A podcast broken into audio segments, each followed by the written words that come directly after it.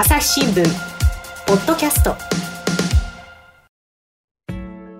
こんにちは。朝日新聞生活文化部の武田真潮です、えー不安を抱えて生きる人々が大勢いるコロナ禍の時代。日々の気になるあれこれをお坊さんに聞いてみようというシリーズお坊さんに聞け。今回はその2回目です。今日もまた、えー京都市の龍岩寺で池口隆法さん。ご住職の池口隆法さんにお話を伺いたいと思います。池口さんよろしくお願いします。よろしくお願いいたします。えー池口さんあの、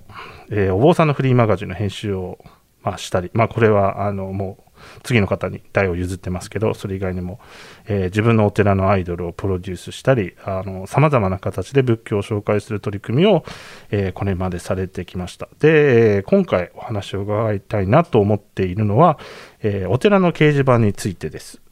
えというのはですね、あの、お寺の掲示板、あの、皆さんお寺の前行くとなんか、お寺にそういえばなんか、ありがたいお言葉が書いてある掲示板があったりすると思うんですけど、えーまあなんかそこまで意識して見てないよなっていう方も結構いらっしゃるんじゃないかと思います。そんな中でですね、池口さん割とかなり攻めた感じのことをお寺の掲示板に書いてまして、それがまあツイッターでバズったりして、あのバズったっていうのはまあたくさんリツイートされたりしてですね、あるいはいいねがたくさんついたりっていうことが、えーちょくちょくこれまであって、そんな中ですね、えー実は、えー仏教伝道協会、公益財団法人の仏教伝道協会がやっている輝けお寺の掲示板大賞っていうのがあるんですけど、その中で池口さんが2018年に、あの、ノーご先祖ノーライフっていう、あの、ことを掲示板に書いてたらですね、それが、えーそのうち受賞されまして、それで、あの、まあなんか、あの、お寺の掲示板っていろいろあって面白いよなっていう、えーことをいろんな人が知るきっかけになったんじゃないかなと思ってます。えーそのあたり、えーどういう理由で、まあ、お寺の掲示板で、えー攻めていったのかっていうあたりを今日は聞いていけたらいいなと思っています。はい、えーよろしくお願いします。よろしくお願いします。えちなみにこのノーロご先祖ノーライフってあのまあえータモリクラブでも確か取り上げられたと思うんですけど、そうですね、取り上げてもらいましたね。それであのタワーレコードのパクリじゃないかっていう指摘も 出てたんですけど、タワーレコからは特に何も言われなかったんですか？そうなんですよね。まあ、ね、タワーレコード、ノーミュージックノーライフっていうコピーを多分だいぶ長く使ってると思うんですけど、まあ、パクリ、まあパクリですよね。ま あ、なんでまたそれはこのこのご先祖ノーライフっていうのになったんですか？なんかちょうどお盆の時期だったとかそういうことですあ、か。これ確か書いたんが7月15日だったと思います。ですね。7月15日に、まあ、えっ、と、旧暦のお盆の時期に、えーあのまあ、お盆に引っ掛けて「ノーご先祖ノーライフ」っていうことを書いて、まあ、音楽ノーミュージックノーライフ音楽なければ音楽なくして人生なしっていう風なうん。あコピーもいいけど音楽よりもあ人生の、まあ、本質っていうかわ自分たちの命はそもそもご先祖がなければこの命もないしそして、まあ、この命ご先祖が頂いてるからこそ音楽も聴くことができるんだっていうようなちょっとまあお盆らしいメッセージをおーまあ、ノーミュージックノーライフに引っ掛けて書こうかなというのがこのきっかけですね。でだからあのこれかい大抵僕があのこ文字は書いてるんですけどこの時はちょっとタワーレコードの書体に寄せようと思ってそうですよね。かなり この時だけ違うでしょねええ違いますよね。横書きですし、寄せてますよね。そうこれあのお寺のスタッフにちょっと寄せて書いてくれないかっていうので えちなみに反応としてはどんなのがあったんですか？結構、ツイッター上で。えーとツイッター上では、まあ、あの割と評判よく「ノーゴセンドノーライフこれ面白いね」ってあのうんやっぱそうあのお音楽以前にやっぱご先祖ないとねっていう風な反応だったんですけどこれ地域の人たちにはあんまり受けなくって。あ、そうなんですね。うん、あのノーゴセンドノーライフっていうこの英語の構文が分かんない人が多くってあ、やっぱりそれはあれですか、檀家さんだとご高齢の方があそう結そう構多いからってことなんですけど。あのご先祖もなければ人生もないってどういうことなんだっていう仏教のメッセージと違うじゃないかっていうああ。え、仏教のメッセージと違うんですかね、これは。いやだからご先祖なんかし存在しないっていうようにはあ。あの受け取っちゃった人がいるんであ真逆の方向？真逆そうそうそう。あそういうことなんですね、そうそう。ああのノーご先祖ノーライフをだからそのまんまご先祖っていうのはな、まあ、亡くなった後の魂っていうのは存在しないし、うん。まあ、人生もまあノーライフをどう捉えるのかあれかもし分かんないですけど、おまあ、人生っていうのもそんなあの価値あるもんじゃないっていういうぐらいの理解をされたご年配の方があ極めて否定的なににメッセージとして脳に引っ張られすぎちゃった人たちが。ああ、そこはなんか難しいところですね、普段そのお寺でお付き合いになる、えーそうなおじいちゃん、おばあちゃんのそのご高齢の檀家さんたちと、そのツイッター使ってる世代での反応の違いっていう感じなんですかね。ですね、あのご年配の方々に刺さるようなメッセージだと、若い人たちに刺さりにくくってっていうのが、ちょっと、うん、うん、そこら辺は葛藤が常にあるところではありますね。はい。あとはあれですか、あのポケモン GO がめちゃくちゃ流行ってた時の、確かにここはポケスポットですが、むしろ400年来の念仏のホットスポットです。合唱し念仏してからスマホを操作しましょうって、これ6000件以上リツイートされましたけど、はい、これはどうだった、まあ、ちなみにこれ、ポケ間違ってんですね。ポケストップですよね。そうなんですよ。なんか、あの、うろ覚えで書いて、まさかバズるとも思ってなかったんで、もう訂正ができないっていう、恥恥が全国にさらされるっていうようなことになりましたけど、だこれがきっかけなんですよね。もともとは、あの、僕がお寺を継いだのが2014年ですけど、それ以前から、まあ、あお寺の門前に黒板がかけられてて、そこには、まあ、どっちかっていうと、まあ、よそのお寺でもよくあるような経典の一言を書いて、例えばあらゆるまあ、生きとあらゆる生きとし生けるものは幸せであれみたいなね、そんなあ経典の中の一節を書いたりとかして、でまあ、それはそれで地域の人たちも、あいい言葉だねっていうふうに、えーまあ、眺めて通り過ぎてってくれてはいたんですけど、うん、まあ、あの、ポケモン GO が流行った時に、お寺の門前で立ち止まって、ちょうど門前が、あの、ポケストップだったんですね。で、そこでねあモンスターボールを集めるのかな。あれ、宗教施設が確か割となってたんですよね、ポケストップ。そうそうそうそうそう。でも、ああいう歴史があるところってそういうふうになりやすいのでう、んうん。だからまあ門前で立ち止まることになるんですけどでもあの手合わせるわけじゃなくってスマホ操作してそのまま通り過ぎていくだけなので、まあ、ちょっとなんかこれはなんか違うよなっていうかここがポケモンあポケモン GO のポケストップになっているのはあお寺の歴史がある場所だからあそれがまあ現代の地図に落とし込んだ時にも一つのまあ、あポケストップになるような、場所になってるんで、なぜポケストップになってるんかっていうことをちょっと考えてみてごらんよっていうふうな問いかけを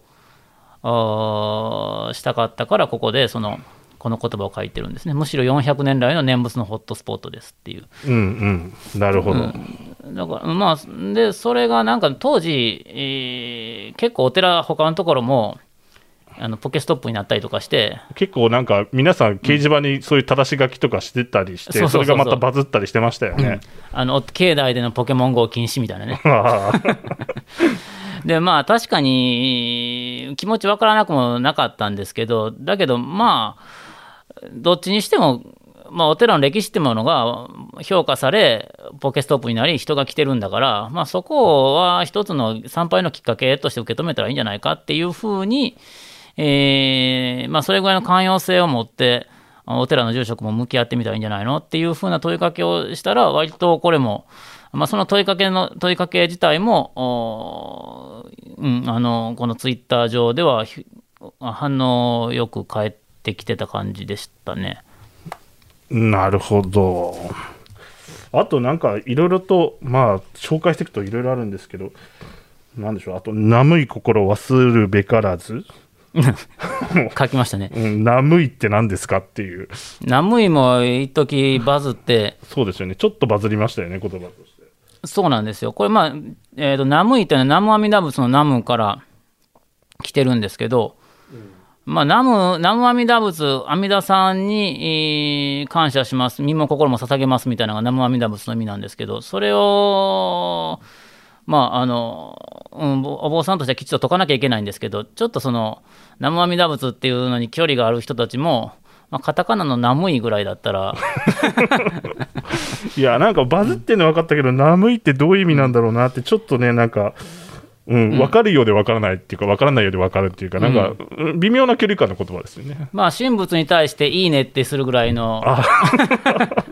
神仏にいいねが眠いってことなんですね。エモいの仏教版みたいな。ああ、なるほど、そういう感じですかね。あと結構時事問題的にも攻めてるのがありますよね、これ。忖度欠かせぬこの世の交わり、せめて大人に来た時ぐらい、忖度忘れて我に帰ろうっていう。俺なんか忖度って言葉がちょっと、なんでしょう。あ、そうそう、世間で流行った頃ですね。ですよね。うん、あこれはあんまり伸びなかったですね。伸びな伸びなかったら、滑った感じがして結構嫌なんですよね。あそうなんですね。なるほど。そもそもじゃあ、この掲示板でこういうメッセージ発信していく意味合いっていうのはどこにあるんですか？なんかその、お寺でしたら、まあ、あの、なんでしょう、檀家さんたちが本堂を来て、はい、まあ、池口さんの場合ですと、あの、浄土宗ですから、念仏をみんな、はい、みんなで一斉に唱えてっていうことになるのもあるかもしれないですし、うん、あるいはそのご住職がその、まあ、説法といいますか、うん、法話をするっていうような形で発信していくっていうのもあると思うんですけど、一方で掲示板って別にそのインナーサークル向けのものじゃなくて、うん。そこにポンって置いてあって、そこになんか言葉があってっていう、まあ、外側の世界に対してのものだと思うんですけど、はい、それは何でしょう、前のその掲示板のあり方って、それこそ経典の中からありがたい言葉っていうような形、はい、実は結構インナーサークル向けの感じだったじゃないですか、うん、それがこういうふうに変わってきたっていうのは、なんか理由はあるんでしょうかね？まあ、相変わらずお寺のお寺の掲示板、経典の言葉書いてるところは多いですけど、でもそれでも、どんな言葉を引いてくるかっていうのは、あまあ、住職の感性が問われるところだったりもするし、あと、まあ、毎月でもきちっと書き換えてるっていうのは、一つ、地域に対しての、まあ、地域に対して住職が言葉を発してることにはなるので、まあ、それは一つ、まあ、なんかその地域に対しての PR みたいなことはあるのかなというふうに思いますし、で、まあ、お寺の門くぐって住職に話を聞きたいっていうのはなかなか難しくても、まあ、あのお寺の門前の掲示板を通じて地域の皆さん檀家の皆さんと対話することができるので、まあ、コミュニケーションツールとしてはすごく優れてるのかなというふうには思ってて、まあ、これを活用しない手はないかなっていうのが考え方の根底にはあるんですけど、ただまあうんやっぱりね読んで納得していい言葉だったねっていう風なんでも別に悪くはないんですけど今時そのツイッターとか SNS の拡散力ってすごいのでそうですよね、うん、だからまあちょっとカタカナを使ってみたりとかすると若い人たちがあここのお寺若いなっていう、うんうん、僕らの感覚と近いんやなっていうふうにシンパシーを持ってもらえるので、で、まあ、門前の掲示板普通に通るだけだったら、まあ、何十人何百人、えー、が見てくれて終わりかもしれないけど、ツイッターで何千件かリツイートされると、それでインプレッションとか何十万件とかになるんですよね。そうすると、もう本当にあの日本全国、あるいは世界中に言葉が届いていくし、まあ、こういう使い方っていうのは、まあ、現代の掲示板の使い方としてちょっと、あのー、見過ごせないなっていう感じはしてますね。だからそのいわゆる地域のそのまあ、檀家さんであったり、地域住民の方々に向けたものとしてのすごいアナログなメッセージの発信の仕方として掲示板ってものがもともとあったと思うんですけど、はい、なんかあの先ほどちょっと池口さんが編集に携わってる課長っていう浄土宗の雑誌の中で見たら110年ぐらい前からあるんですか？掲示板って。そうなんですよね。あの、はっきりしたルーツって分かんないですけどまあ少なくとも100年とかぐらいは遡れるっていう話ですね。だからその頃からそのアナログなメッセージボードとして機能してたのが、はい。まあ、今、SNS 全盛時代になったら、みんなが写,、まあ、写真撮って、ツイッターに投稿し、あるいはインスタに投稿しってやると、そのこれまでのそのエリアからはるかに遠くまで伝わるようになったっていう、はい、そうですね。逆に言うとそうなっていることを意識しているかしてないかで言葉の調子もまた変わってくるということなんですかね。それはありますね。やっぱりえーまあ、経典の言葉だけだと、まあ、ツイッターに投稿しようと思わなくても、この掲示板面白いよ、誰か見てよっていう風な思いを持ってもらえるような言葉を書い書けば、それがと通った人、個人にとどまるだけじゃなくて、それを SNS を通じて、えー広く拡散してされていく可能性があると。面白い時代になったなというふうに思ってますね。朝日新聞ポッドキャスト朝日新聞ポッドキャストニュースの現場からある種すごい興奮している中で笑顔を見せてると、トランプ氏の呼びかけに応えてですね、ええその祝祭的な雰囲気っていうのが現場にあった。その子供のまだライオンなんですけれども、はいはい。ただなんですね。ただ。はい。余剰動物っていう言い方が業界の中ではあるんですけれども、世界有数の海外取材網国内外各地に根を張る記者たちが毎日あなたを現場に連れ出します音声で予期せぬ話題との出会いを。朝日新聞ポッドキャスト。ニュースの現場から。あのそもそものところにちょっと立ち返りたいんですけど、あのまあ、仏教の教えってあるじゃないですか、はい。それをまあ広く伝えてよっていうのは分かるんですけど、それはやっぱり広く伝えるべきものなんだっていうのが、まあ、なんか、おばさんの話聞いてるとそうなんだねって思っちゃうんですけど、そそもそもそれやっぱり広く伝えるべきものとしてあるんでしょうかっていう、なんか根っこのところを一回聞いときたいなと思うんですけど。えっ、と、そうですね、僕の中でもやっぱりお寺の、おしまあ、お寺の教え、仏教の教えっていうのは、広く伝わっていくべきもんだっていう感覚はありますけど、まあ、それはもともとはだからお釈迦さんとかにしても、人生ある限り、まあ、命ある限りずっと悟り開いた後も遊行生活を続けて45年間教えを説き続けた。でまああー当時はだからインドから出ることはなかったけど今だったらきっと、おまあ、飛行機乗っていろんな国旅してただろうし、あるいはあー、まあ、ツールだって、まあ、スマートフォンだってインターネットだって使ってあの命ある限りえーまあ、自分が正しいと思ったことを伝えていくっていうの、まあ、そういう生活をしたんじゃないかなっていうふうに受け止めてるので、なんかまあ自然に、まあお、まあお釈迦さんに習ってるわけじゃないですけど、なんかまあそう,、ん、そうですね、お釈迦さんの生き様みたいなものがなんか、あ心の奥底にあるのかなという感じはしてますけどね。まあそうなったらお釈迦さんが逆にそのなんでしょう現代にいたらめっちゃツイッターやってめっちゃインスタやってめっちゃフェイスブックやって、うん、TikTok もやってみたいな状態になってたっていうことになんですかねやっぱり。まあそうですね、あのツールに善悪はなくって、うん、別にそううまく使いこなして、目的を遂げていくことの方が大事だっていう。なるほど。そうですか。あの最新の掲示板今今外はに、実はお寺に入ってくると決めましたけど煩悩に効くワクチンできたら人生つまらないってあるんですけど、はい。これは何でしょう、まあ、ワクチンって確かに今の時代の言葉だなって感じはするんですけど、一方で煩悩に効くワクチンできたら人生つまらないって、まあ、なんでしょう、煩悩ってむしろなんか否定すべきものなんじゃないのかなっていう気もして読んだんですけど、これはなんかどういう意味合いだったんでしょうかね？いや、あのそうですね、まあ、うんまあ、もちろんその、ね、コロナウイルスに対するワクチンが普及していくことまでを否定するつもりはないんですけど、だけど、まあ、この世の中にいる間って結構苦しいことを乗り越えていく楽しみみたいなものが、まあ、一つのまあ人生の楽しみなのかなっていうふうな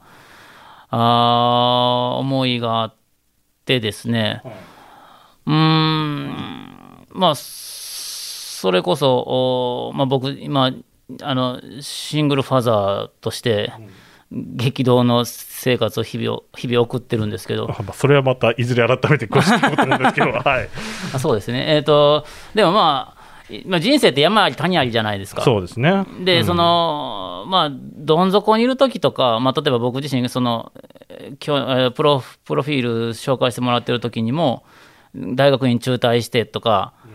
ありましたけど、まあ、そこですごい悩んだりとか、苦しんだりとかする中で、あまあ、あのそこから這い上がっていく時の面白さっていうのが、まあ、一つの人生の楽しみだったり、まあ、そこから力強くなっていけたりとかっていうことはあると思うのでだから、まあ、それこそがあまああまあ人まあそうですね苦し,、まあ、苦しみこそが、まあ、人間を優しくさせてくれる種なんじゃないかなっていうふうに思うしまあそれが割と仏教の中にある感覚としても広くあるのかなというふうに思ってるんですけど。なるほど。そうなってくると、やっぱりあれですよね、あのまあ、もちろんその掲示板にせよ、何らかのツールにせよ、そういうメッセージをあの伝えていきたいっていうか、伝えていくっていうそうですね、まあ、世間一般にはまあ苦しいことは良くないことだっていうふうな前提があると思うんですけど、うんはい、仏教的に言うと、別にその苦しいっていうことが悪ではなくって、うん。まあ、今、苦しい環境にあることはもちろん辛いことかもしれないけど、まあ、そこ今今ある環境をきちっと見つめた上でそこから次の一歩をどう踏み出していくかよりいい方向に踏み出していくかいくことができればそれがそれで全然いいことなので、うんうん、だから苦しみ悪と捉えるんじゃなくて冷静に見つめてそこからあ前を向いて歩いていけるようなそんなあきっかけになっていければなというふうなことで、まあ、あの言葉を書いてたりします。なるほど。今のお話聞くと、あれですね、仏教って何でしょう？内省的でかつ分析的なところがあるかなっていうふうに思ったんですけど。あそうですね。割と、あの、きちっと理解して、理解して行動しましょうねっていうのは、あの、初期の頃から通底する感覚としてあると思います。すみません、あの、ちょっとタモリクラブのあの出演の時の話をちょっと詳しく聞きたいんですけど、あれは何でしょう、あのお寺の掲示板特集みたいな、そんな回だったんですか？そうですね、あの公益財団法人の仏教伝道協会が、あお寺の掲示板輝、輝きお寺の掲示板大賞っていうのを、はい、2、3年前からされてて、で、えーまあ、そこの企画者である枝さんっていう方が、うん。うん、まあ、あタモリスあそのスタジオは確かお寺の東京のお寺で収録してたはずなんですけど、はい、そこにまあ枝さんが行き、えー、枝さん浄土真宗のお坊さんですけど枝さんとあとまあタモリさんとか三浦さんとかがあ集まってそこでまあその年のにノミネートされた掲示板の言葉とかをいろいろ紹介しでその中で気に留まった一つとしてまあ龍岩寺の標語も紹介してもらうっていう。あそういう流れだったんですね、でそうです。だからまあその時にその東京のお寺のスタジオお寺から京都の私のところに電話でつながりっていうような感じですね。あの時のなんか掲示板って結構いろいろ刺激的なのありましたよね。なんですお前も死ぬぞでしたっけ大賞取ったのはお前も死ぬぞ、シャクソンっていう。まあそりゃそうだよねって話ですよね。いや知らない人いないですからね。池口さんは何ですか？マイテラ大賞かなんか。マイテラ大賞ですね。はい。ちなみにマイテラ大賞って何何だったんですか？それは。マイテラ大賞、えっ、ー、とね、あれ審査をしてるのが、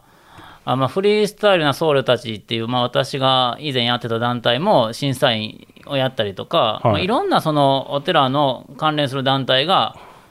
えー、自分の心あのその団体の、まあ、スタッフたちが評あの言葉を評価してこれいいよねっていうふうなのを、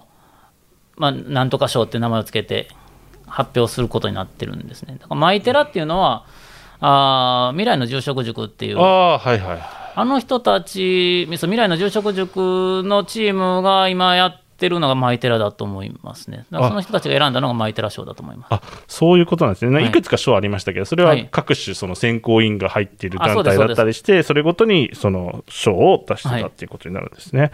はい、なるほど。それで、えー、タモリクラブでも順にそういったものを紹介されてたっていうことなんですね。そうですね。その中で、まあ、私のところもあの紹介してもらえたと。あれ、はい、確か電話でしたっけ、あのご出演は。電話で喋りました。はい。はあ。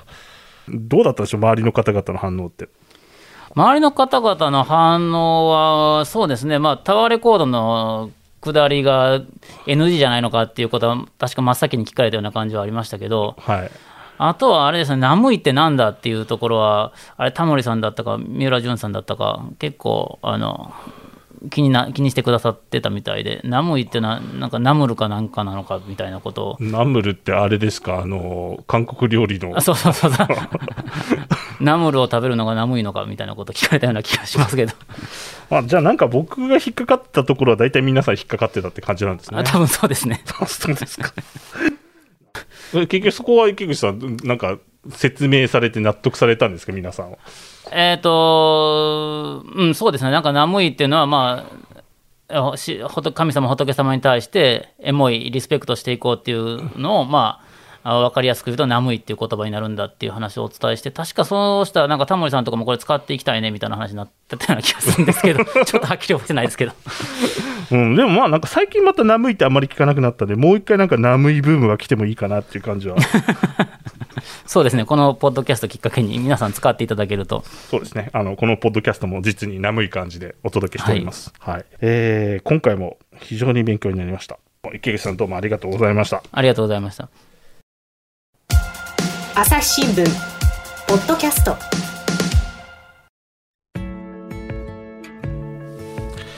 えー皆さんあの今回、えーお寺の掲示板大賞について、えー池口さんの方から説明があったと思いますけど2021年もまたあー大賞を募集しているそうです。そのあたりのことをちょっと池口さん教えていただけますか？そうですね、えっと今年も7月1日から募集の期間が始まりますので、皆さん、えー全国各地のお寺の門前に掲示板あると思いますので、これはと思うう言葉を見かけたら、えー SNS、Twitter、あるいは Instagram で、えーまあ、ハッシュタグですね、ハッシュタグお寺の掲示板大賞2021というのをつけて、写真を撮って投稿していただくと。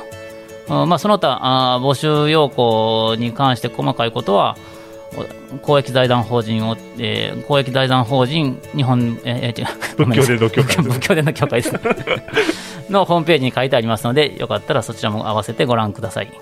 ありがとうございありがとうございます。ありがとうございます。それでは皆さんまたお会いしましょう。次回もまた、えーお坊さんに聞け京都の夕漢寺からお届けします、えー次回は池口さんが、えー活動原点となったお坊さんのフリーペーパー、えーフリースタイルの僧侶たちのフリーマガジンについてちょっと伺っていきたいと思います。よろしくお願いします。よろしくお願いします。この番組へのご意見、ご感想をメールで募集しています。podcast アット朝日 .com p o d c a s t アットマーク朝日 .com までメールでお寄せください。ツイッターでも番組情報を随時紹介しています。アットマーク朝日ポッドキャスト朝日新聞ポッドキャストで検索してみてください。